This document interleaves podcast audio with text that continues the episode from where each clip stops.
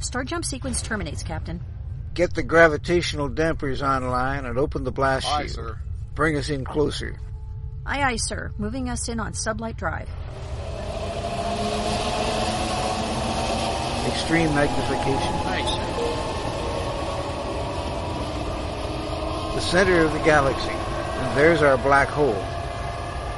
The experience of a lifetime, Captain. Let me put this on audio. You should be able to hear the magnetic resonance field.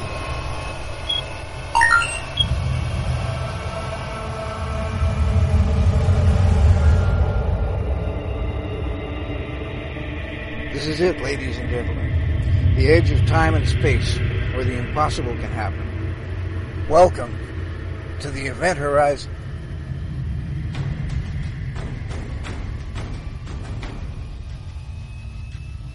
Good morning, or afternoon, or evening, whatever is relevant for the part of the world you are in. Indeed, welcome to the Event Horizon, where the impossible happens. Join us each week at this time as we journey into the worlds of science fiction, fantasy, and science fact in all their forms. I'm your host, Gene Turnbow. With me is my co-host, Susan Fox. Hello. Welcome to episode 124 of the Event Horizon. Our guests today are the director, the writer, an actress, actually two, an actress and an actor, uh, all of whom uh, are the people responsible for a new science fiction feature film thriller, an independent film called Occupants. Welcome to the show. Thank, Thank you. you for having us. Thank you. Thank you. And we have we have Russ Emanuel, Julia Camara, Bri- uh, Brianna White, and Michael Pugliosi. Yes. Pugliese? Okay. There you go. That's like Pugliese. Pugliese. So it's like Perfect. Scorsese, except it doesn't look like that. It doesn't. Actually, no, that's pretty good. There you go. Rhymes with There's Scorsese. I like that. Yeah, Hey, that's, there's worse things. That's a that's a that's a tongue twister. So so Mm-hmm. the tell us a little bit about uh about about the film and how you got the whole thing started. Russ, let's start with you. You're you're the director. So Hey, well, thank you for having us on the show. Um, I really appreciate it. I know my whole team does too. And um, basically, the film is called Occupants. It's about a young couple, and um, their names are Annie and Neil Curtis. And Annie Curtis is a documentarian. Well, they decide to embark on a new 30 Days of Clean Living documentary, and they set up cameras all over their house. Now, while they're doing that, as they're shooting it, they inadvertent, inadvertently uh, capture a parallel version of themselves in this in their house. So it's it's like a parallel house. It's very similar, but there are differences. And at first, it's like a one way mirror. You can only observe. And then uh, over time, what happens is they're able to send objects back and forth through a portal. So the two universes are connected. Now it turns out that the parallel version, uh, the parallel couple, are not very nice people. So what starts out as science fiction turns into horror. And that's what the film is about.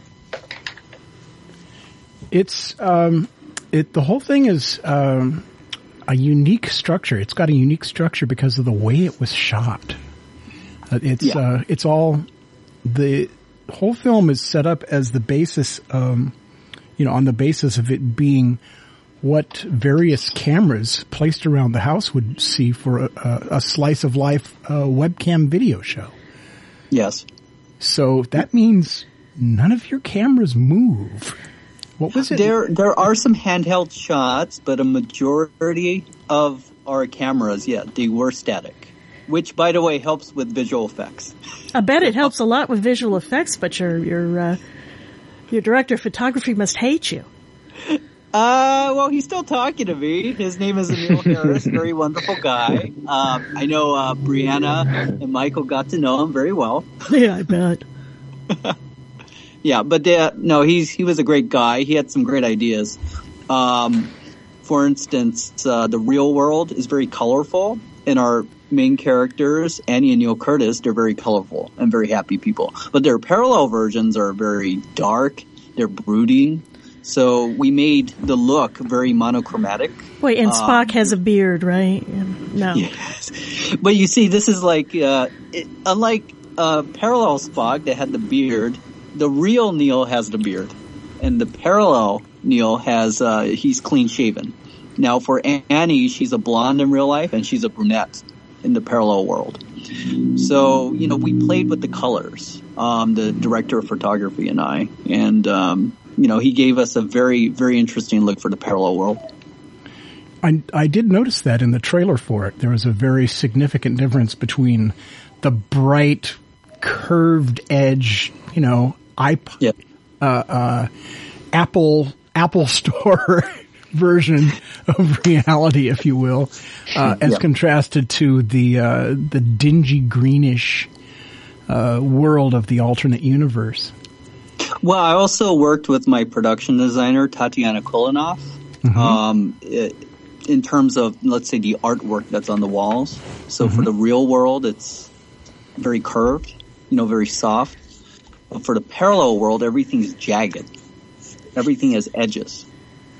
And that was done very purposely, uh, purposefully. So if you watch the film, uh, and you look very careful at, very carefully at the parallel world, you'll definitely see a difference.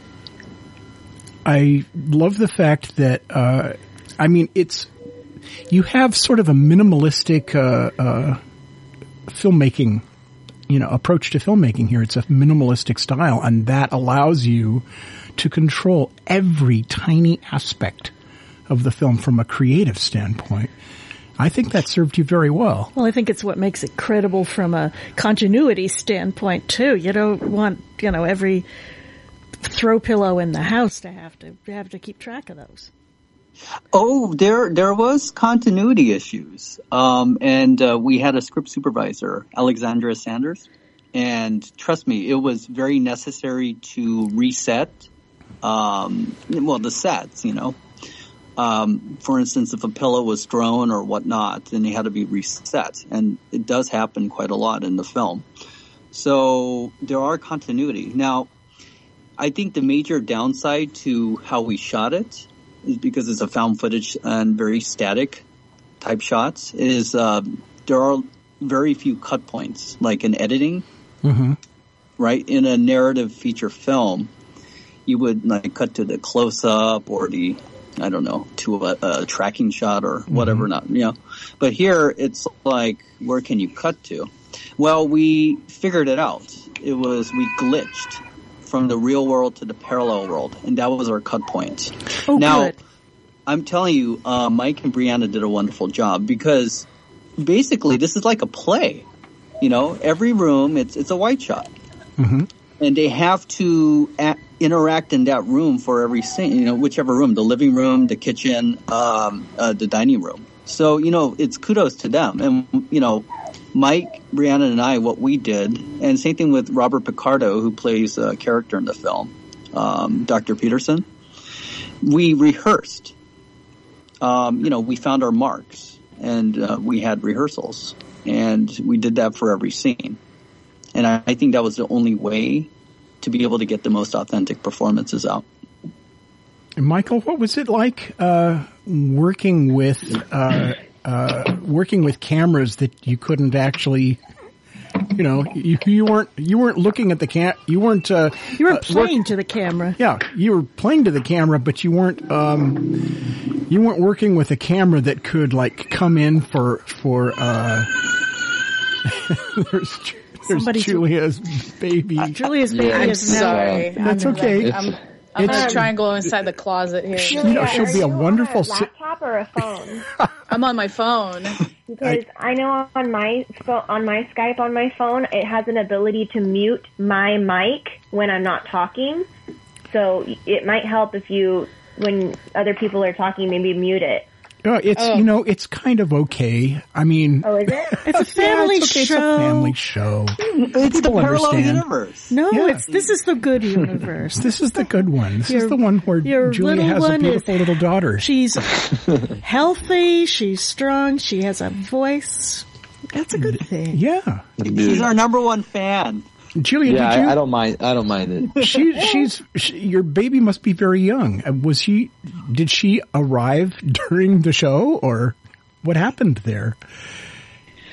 No, actually, when uh, uh, when I first met with uh, Howard, or Howard Nash, our producer, I was about six months pregnant.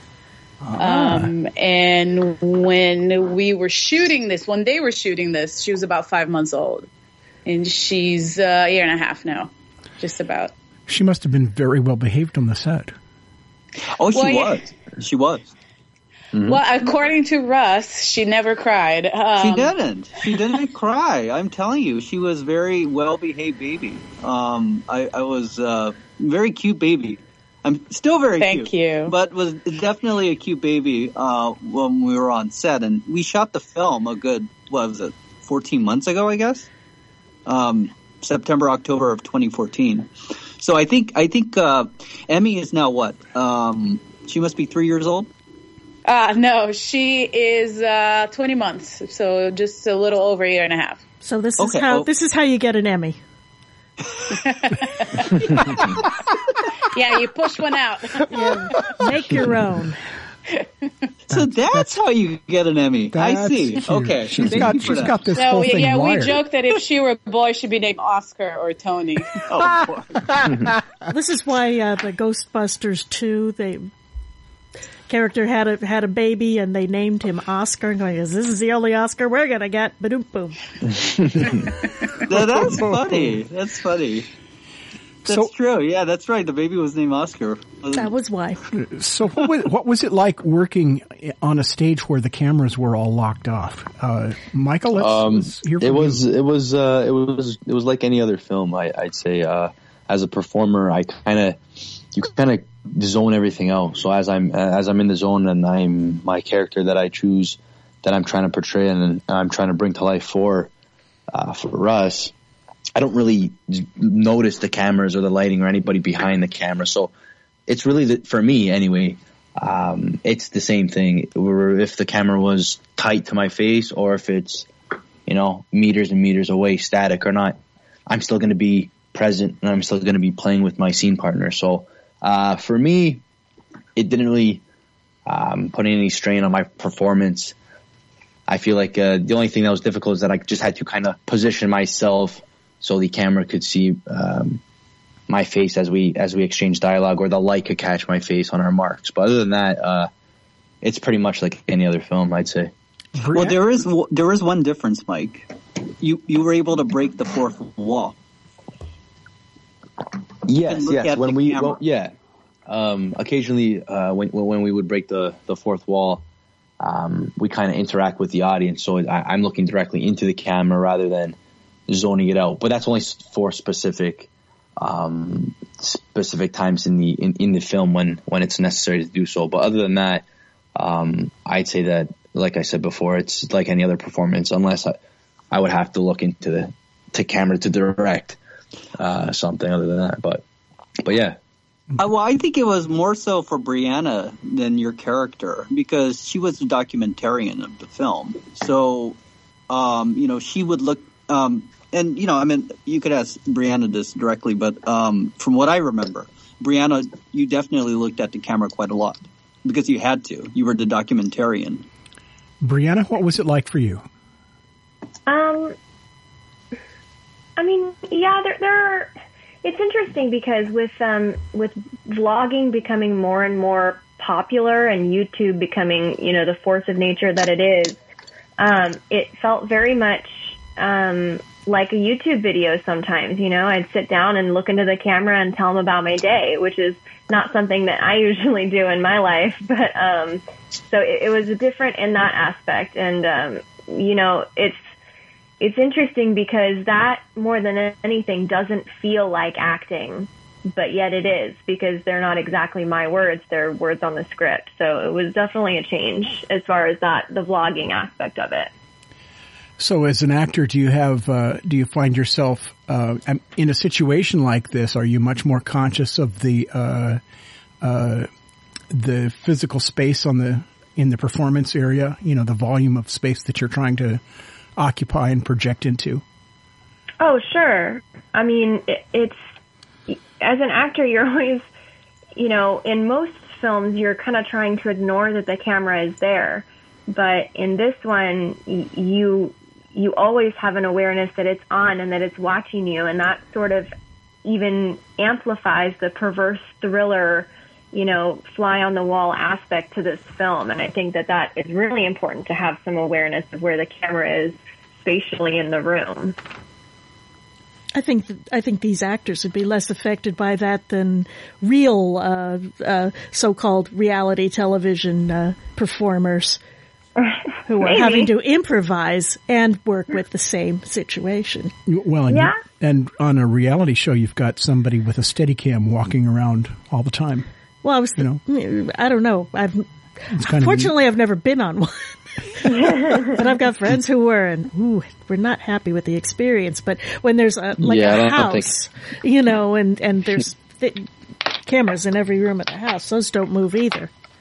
Julia, uh, Julia Camara, what was it like to, what was it like to write a show like this where you, uh, uh, you couldn't necessarily rely on the director to, to figure out exactly, uh, what the cameras were supposed to be doing shot by shot?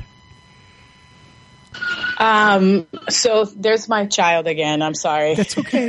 That's all right. I was a mute the whole time hearing her scream. um, and here we go. Uh, so it was it was definitely a different process writing this film versus uh, other films that I've written uh, because you are trying to simulate this idea that this is uh, well I mean you're always trying to simulate that dialogue is slice of life uh, but in this case even the staging and you know setting up where they live and how they live and how she's going to go about making this film. Uh, all of that had to be really natural and casual and at the same time still sound interesting, we hope.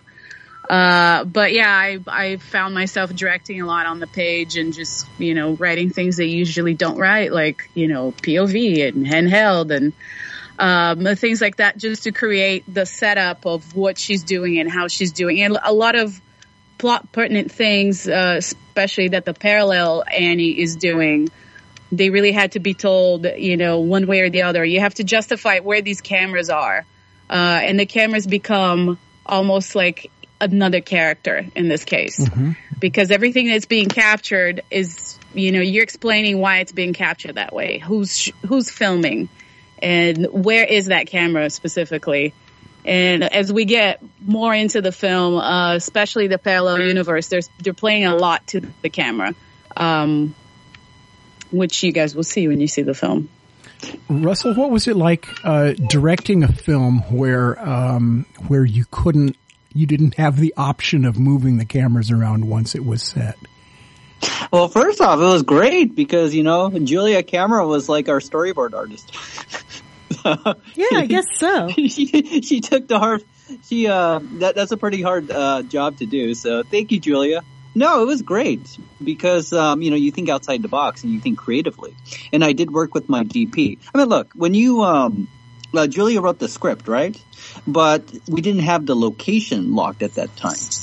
So once we got the location and we got this really great place um, uh, south of um, it, it's in uh, near Culver City, I guess, Culver City, California, in Los Angeles. And So did once you rent an the hou- apartment or did you rent a What's that? house or something or? Yes, we rented from a company uh, called Airbnb. So we literally owned the house for a good 12, 13 days, I think, um, which was great because I actually stayed there for the duration of the shoot. And no, It no openings to um, parallel universes opened up while you were there, right?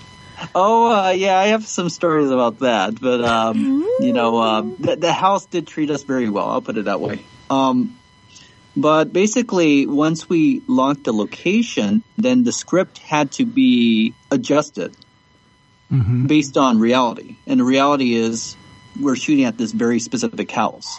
So I, I was discussing with my director of photography, who I mentioned before, Emil Harris, about where to set the cameras and, you know, how we can, uh, I guess, have the actors interact. Uh, Michael brought up a very good point because this is kind of like found footage, right? If let's say our actors, they have their backs to the camera and they give a very emotional performance. Nobody's going to see it. So sometimes we did have to play to the camera.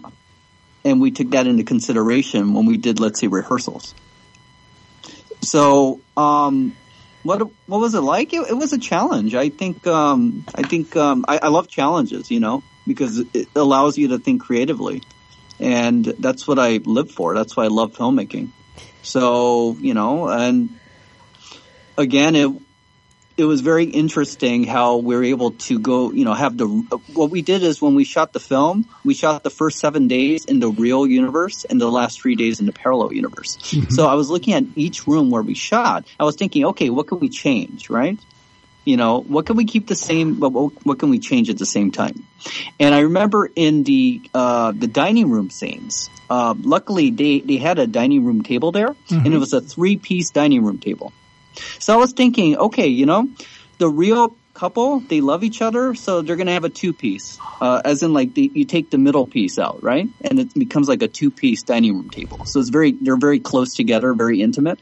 But mm-hmm. the parallel one, um, you add that third piece in, and because they're very distant, they don't want to sit next to each other.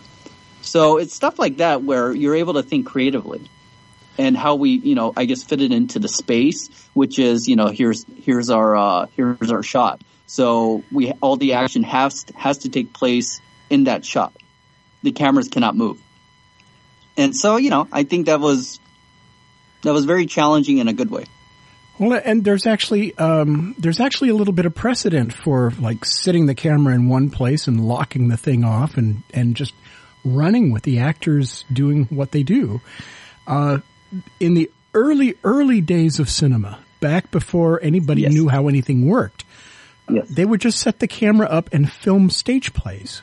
And yes, they would set yes, the camera up right. in the middle and, and point it at the stage and just do the play. And this is back before anybody had figured out anything about editing or camera angles or anything like that. And you, you, uh, in occupants, you find yourself in much the same situation. But the only the only editing choices you have are uh, are the beats of the action or the beats of the dialogue. You can't do anything uh, or very little with the decision as to uh, you know what kind of camera angle to use because it's all of course it's all locked off. Yeah. You know, so it's you're working with a you're working in a very it's like building a ship in a bottle. yes. but but you're right. It is it, it was is very close to a, a stage play. Mm-hmm. Uh, in in the uh, the olden days of cinema, I think they were trying to emulate plays because that's what people were familiar with. You know, they would watch plays in a in a theater. Mm-hmm. So they try to recreate that on film, and uh, you know, over time, of course, then you have the narrative. Uh, narrative choices of a close up or a dolly shot but you know initially it was just like what we did in Occupants. And I think one one challenge that we had is when it goes from the real world real world to the parallel world, the shots have to stay pretty much the same. So the DP Emil Harris, he had to devise a way that when we shot uh, the first seven days in the real world, right? Mm-hmm.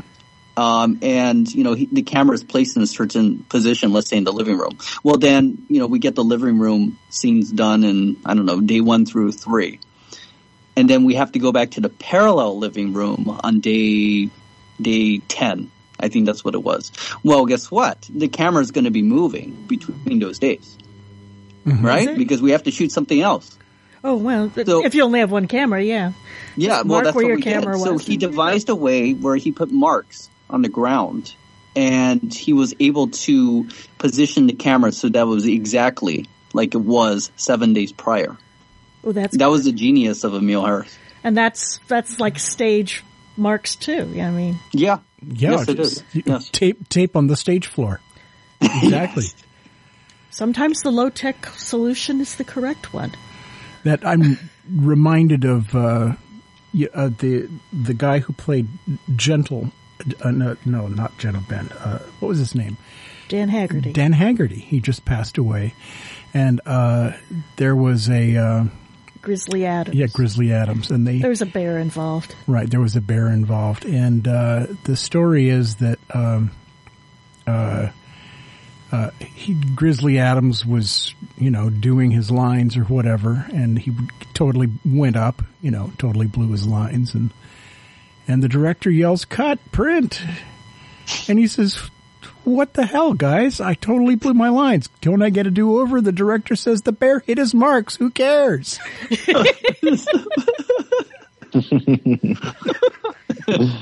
funny. When I go up on my lines, I always feel it. You know, I I could do worse. I could be a bear. Yeah, I think it's kind of hard to direct a bear. Yeah, the, you know, the bear's gonna. It's like some days you get the bear, and some days the bear gets you.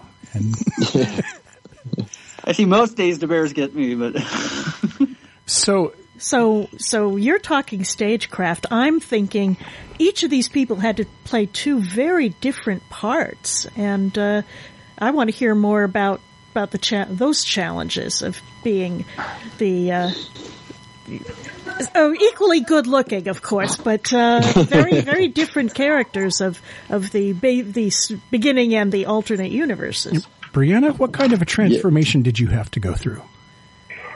Well, the first and of course most obvious is the physical transformation. Um, you know, Annie Curtis in normal life has blonde hair, and then uh, uh, parallel Annie has brown hair. And um, then there's the the color tones and the changing clothes and things like that too. But of course, um, one of the most difficult aspects of it is playing the same. You know, they were both born the same person, if you will, but just through the choices in their lives and the things that have happened to them, they've become very different people over time.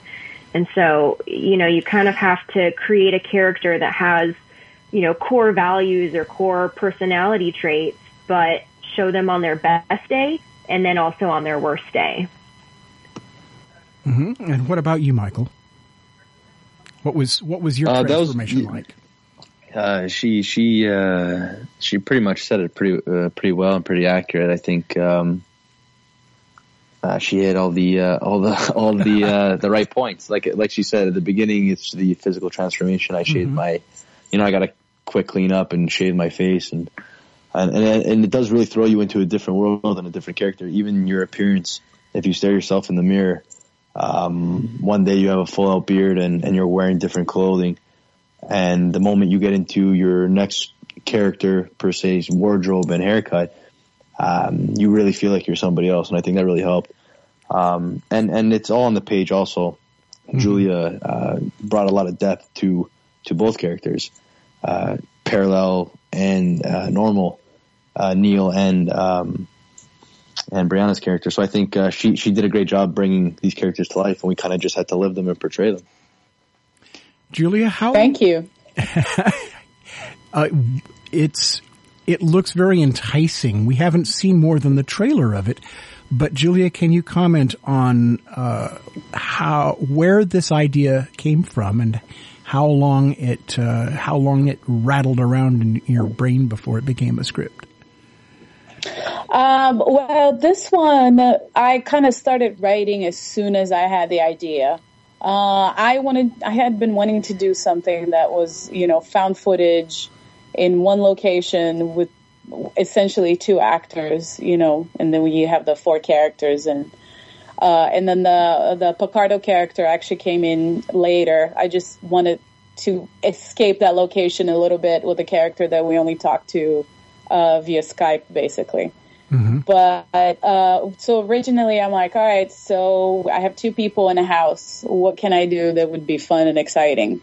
And uh, um, the more I thought about it, the more I'm like, all right, how do we make this sci-fi? Because I I've been a lover of sci-fi for a very long time, and I just started to explore this idea of you know choices that you make in life and how those choices just start to shape your life without you really knowing. You know, it's a simple thing. You choose one career versus the other, and you know, ten years later, you could have been a completely different person. Um, and and then the, the character, uh, parallel Annie, really, I just really started to think about, you know, what would be like for her to see, actually, what would be like for both these women to see what their lives could have been like had they made these choices and you know, what happens when your parallel self is a little bit jealous of your original self and vice versa. Um, and, you know, and just to really explore this idea of like hating this other self that's out there and maybe living better than you. Um, and it, I wrote it really quickly. Uh, I wrote most of the first draft on a flight to Brazil, so like a 12 hour flight, and I think I had about uh, 80% of the script done. Uh, and then it took me another couple of months to really finish it and, and polish it, and that was a whole other few months of doing it. Um, and then when uh, when Howard came on board, and then when Russ came on board, we went through and uh, back and forth. Um, we all did a couple of rounds of notes and rewrites, and more notes and more rewrites. Um, so that by the time they were on set, um, I would say there's maybe four or five different versions of the script. But we've all stayed really loyal to this original idea. Like the the changes were really just finessing it, Mhm. which is I'm forever thankful that like when I watch the film, I'm like this is so close to the very first thing that I wrote. Um, as a writer, that makes you really excited because that doesn't always happen Oh, a yeah, lot of times you watch the never. film and you're like, this is a distant cousin from the script that I wrote. this is definitely the twin sister of the script that I wrote for sure. It's the parallel version of your script. But it's the good. no, it's really, really close to like my original vision, my original idea, and that's really exciting. Um, as a writer, that's like one of the most exciting things ever. It's certainly a validation. Yes, yes, absolutely. So, so you've seen the movie in your head. When are the rest of us going to see it?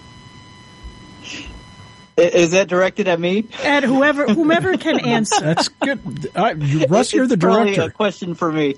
Uh, we, you know, we completed the film in December of um, of 2015, and we had a, a private screening at the Writers Guild of America. Julia is a Writers Guild member, so Uh-huh. they were, um, and through Julia, they were uh, kind and gracious enough to give us a private screening there. And now what we're doing, uh, since that screening is we're submitting it to film festivals and comic book conventions. And you're, you're actually going to be one of the first people to know this, but, um, I was talking to the, um, the director of the, the Florida SuperCon and this morning. And the Florida SuperCon is one of the largest comic book conventions in the United States. Yeah. Oh, And we're in. oh, good. Oh, awesome. That's We'll have- great. We'll have people there. Yay, that's But- awesome! And the only reason I'm saying this now is because I think uh, the show's gonna air. I think on Saturday, if That- I'm correct. that's right. It's going to air this Saturday. And we're gonna announce it in the next two days. That's cool. you heard it here first, folks. yes, it is awesome. the first on this show. Um, but uh, this has been in the works for a couple of weeks. I just could not say anything. That's awesome. So that's what that's where you know people are going to be able to see the film. Um, you know, at least portions of it. Uh-huh. Bas- uh, basically, we are targeting the comic book conventions because one of our actors is Robert Picardo of Star Trek Voyager. So next month in Baltimore, Maryland, uh, we're going to be screening um, part of it at the Farpoint Convention, and that's a Star Trek convention, a major one, in its 23rd year. Um, I- so I love the fact they, that they there is accepted the film. I love the fact that there is a Star Trek convention that isn't. There is a Star. Is it a? there- there it's not a creation few, but con, this is is it? one of the no, bigger ones. no. Farpoint's fan run. huh? it's been- it's one of the few that's left. Yeah. Yeah, creation creation con basically Well, they pushed all they the other bought Star Trek. they bought the license, conventions out, and there you are. so- You know, Yeah, and um, you know we have a, a trailer, the trailer that you watched, and we've been Mm-hmm. trying to get that out there in preparation for the film itself because the trailer was completed a couple months before the film. So I was saying, you know what, you know what the heck? Let's just you know let's uh, promote the trailer. You know, just get the word out there to whet people's appetites. I hope. And so we've been submitting that uh, to various festivals. And there's this one called the Hollywood Reel Independent Film Festival, and that's next month, um, February 18th to 27th. And that one, they're actually um, it's it's a bigger festival because they're going to have a red carpet. It's, I think at the ArcLight Hollywood. Oh, nice. And um, and they're honoring Gene Wilder this year. So you know, um, they required you know DVDs and uh, oh boy, a, a, you know a one sheet of our you know temporary poster. We're doing an official poster Mhm. as we speak, but right now we have a temporary one. And uh, you know they were they have a lot of stipulations. I had to like fill out you know our the synopsis, cast and Mhm. crew list, whatnot. You know, so Oh, and do you have Um, to uh, you have to agree not to put the thing on the internet while some of these while your your movie is in some of these uh, festivals, don't you? This one was fine. This one's fine. Okay. Um, because it's a trailer. They, they have, you see at film festivals now, they have competitions for trailers. Mm, so I was mhm. thinking, you know what, this is just a good way to promote it. You know, we're up Yeah. for an audience choice award at another, uh, festival called the, uh, I guess the Focus International Film Festival. Mhm. So, you know, I'm going, you know what, it's just a great way to get the word out there. So while we're, while that's happening, what I'm doing right now is I'm compiling a list of film festivals, really good ones, um, in the United States and around the world. Same thing with the comic book conventions, and I'm submitting them. Mhm. And we will not be hearing back until around April at earliest, so we don't know. Yeah, because Um, it takes a but that's while what for we're them doing, to and that's how people are going to be able to through see the these. film. Okay. Uh, Well, and there's also one other really cool thing we're doing to help with the film's publicity. Um, Russ, do you want to talk about our comic book? Yes, there is a spin-off of um, of occupants. It's it's not it's not occupants. It's it's in fact it's tied to um, uh, how should I explain it? In, in the film, right? Basically, uh, there's a company called the Peterson Research Institute, PRI, Mhm. and that's run by Dr. Peterson, which is Robert Picardo's character. And this case number, which is occupants, is case 831 uh, which is actually a play on my birthday, August 31st. But there are other cases before case 831. And this one explores one of those cases that we created, which is case 285. And basically we just came up with an idea that, you know, it, it's, it's a, it's a spinoff. Okay, well, Of, the potential um, is there for hundreds more stories. Well, that's what I'm saying. You you have we have these video testimonials. In Mhm. fact, if you go on the website, you can find them. Just go to uh, the Peterson Research Institute. There is a website, and we have all these testimonials. What's the website of URL, Russ? What is the website URL? Off the top of my head, I think it's pri dash research dot. Oh, what was it? Uh, dot info. That's it. pri dash research dot info. It can't Can be. you It can't be. P- information on occupantsthemovie.com? Yes, you can find it on occupantscommunity.com. So just go there and you will find Oh, it. good for you, Brianna. section. good good So- save. Good save, Thank Brianna. Thanks, Brianna. yeah, because PRI.org is Public Radio International, and I, I different organization. That's Yeah. a little bit different, yes. So, um, but yeah, we have all these testimonials, and the fact is, look, Julia created a very, very diverse world, um, and there's a lot of potential. There's a lot of potential in this world, Well, and a not lot of people have been telling me this. It's not only And- one world, is it? It's not just Yeah, one and the- world. Yeah, you Well, have you have the I'm potential to saying. I mean, change. look, here. you have not just a parallel world. You have multiple worlds, Mhm. multiverses. Why, why not, why just one world? You know, I mean, you have the multiverse theory, right? We were, in fact, exploring putting a third, a third world into occupants. I remember Julia and I were talking about this, but it would have made it too confusing. Now, what the comic book can do, unlike the feature film, based on budgetary constraints, is we can explore the world, um, like let's say battles. Let's say let's say in a parallel world, a certain country lost a war, and they're fighting another country that never existed.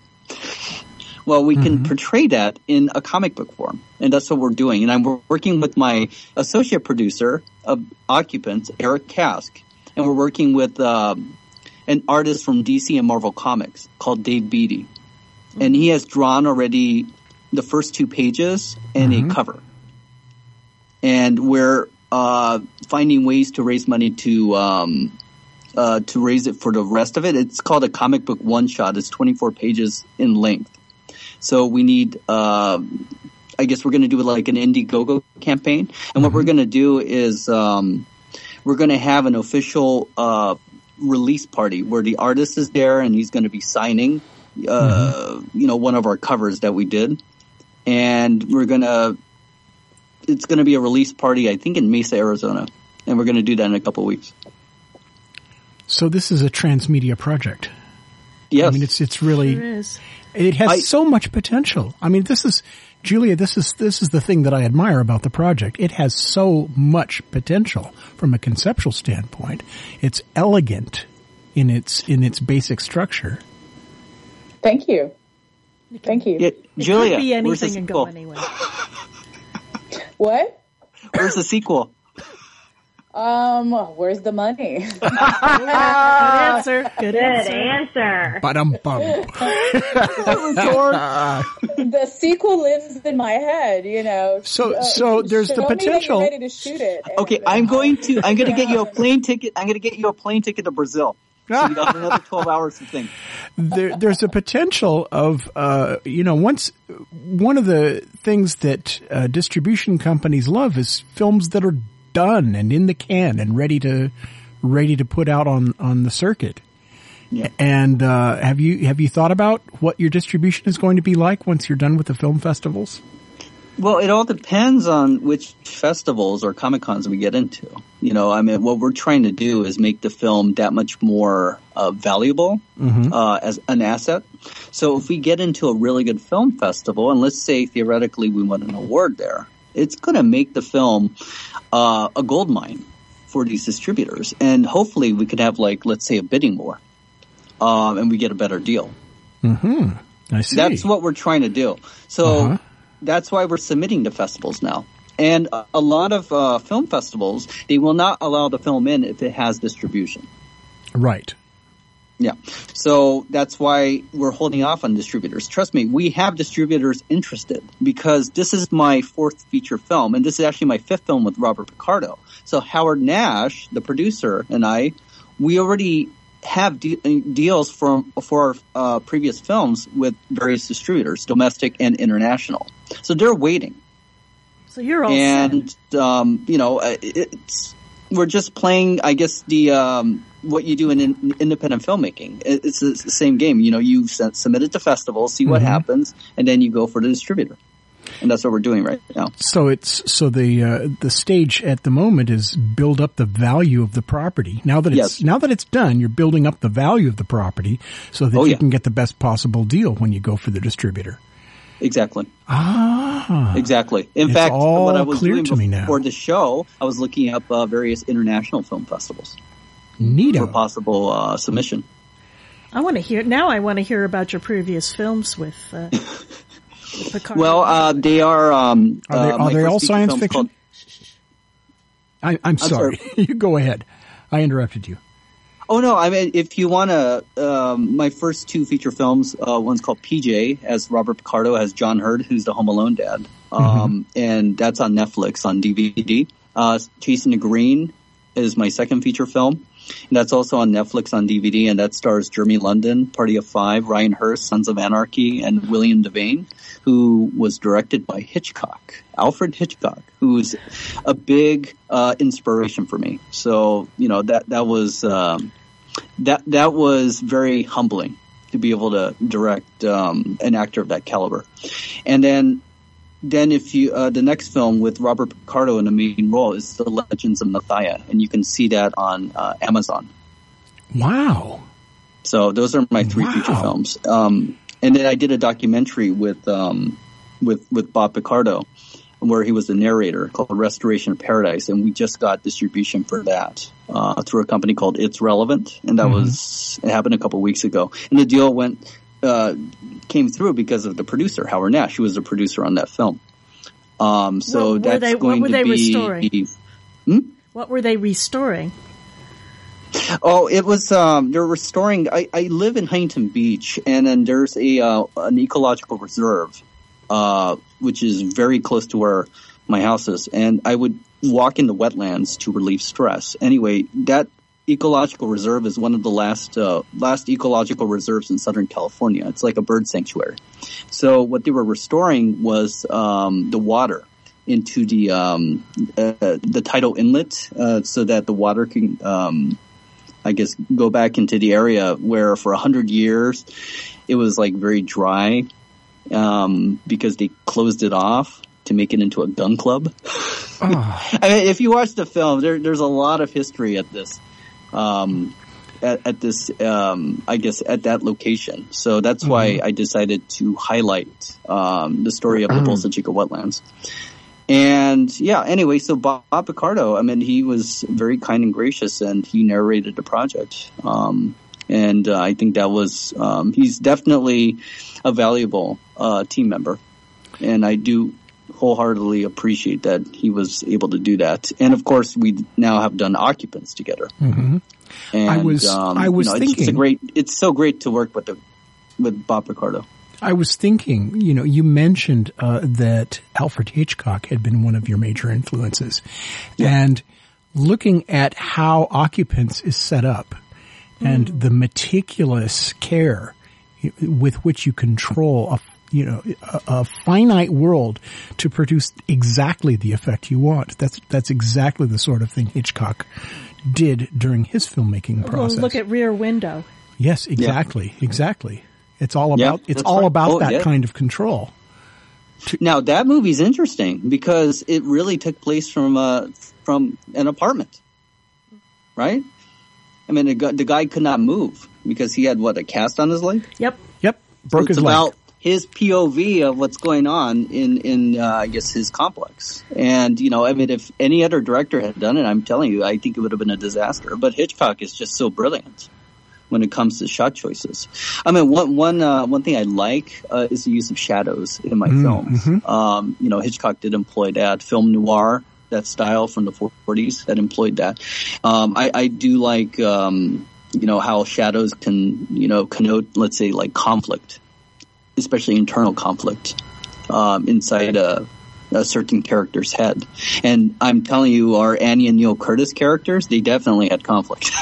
so, you know, we definitely employed uh, the use of shadows. Julia had written a line about Hitchcock in the film. What was the line, Julia? Uh, yeah, there's a, a, a, a bit about um, the the two characters are talking about how they're going to come across as these like pervy, you know, weirdos that like to watch people. And then Annie says that you know the nature of filmmaking is you know voyeurism uh, and then she mentions um, Hitchcock and a couple of other filmmakers. Um, mm-hmm. Um, and I, I my, in my mind, I was definitely thinking of Rear Window, and you know, and that's kind of what it is, right? When you like to make mm-hmm. films, you're basically creating this world, and the audience is just watching. Yeah. Um, but because of the nature of the documentary they're making, at one point they stop and go, "Wait a minute, are we being creepy here by watching these people in the parallel universe?" um, who who don't know that they're being filmed. Yeah, exactly. They don't know. You know, so it's it, well, is, it is voyeurism. That's an interesting idea and an interesting premise, and I'm looking forward to seeing the entire film. Uh, we have been speaking with Russell Emanuel, Julia Camara, Brianna White, and Michael Pugliese. I've murdered that name again, haven't I? No, no, that was dead on. Oh, great.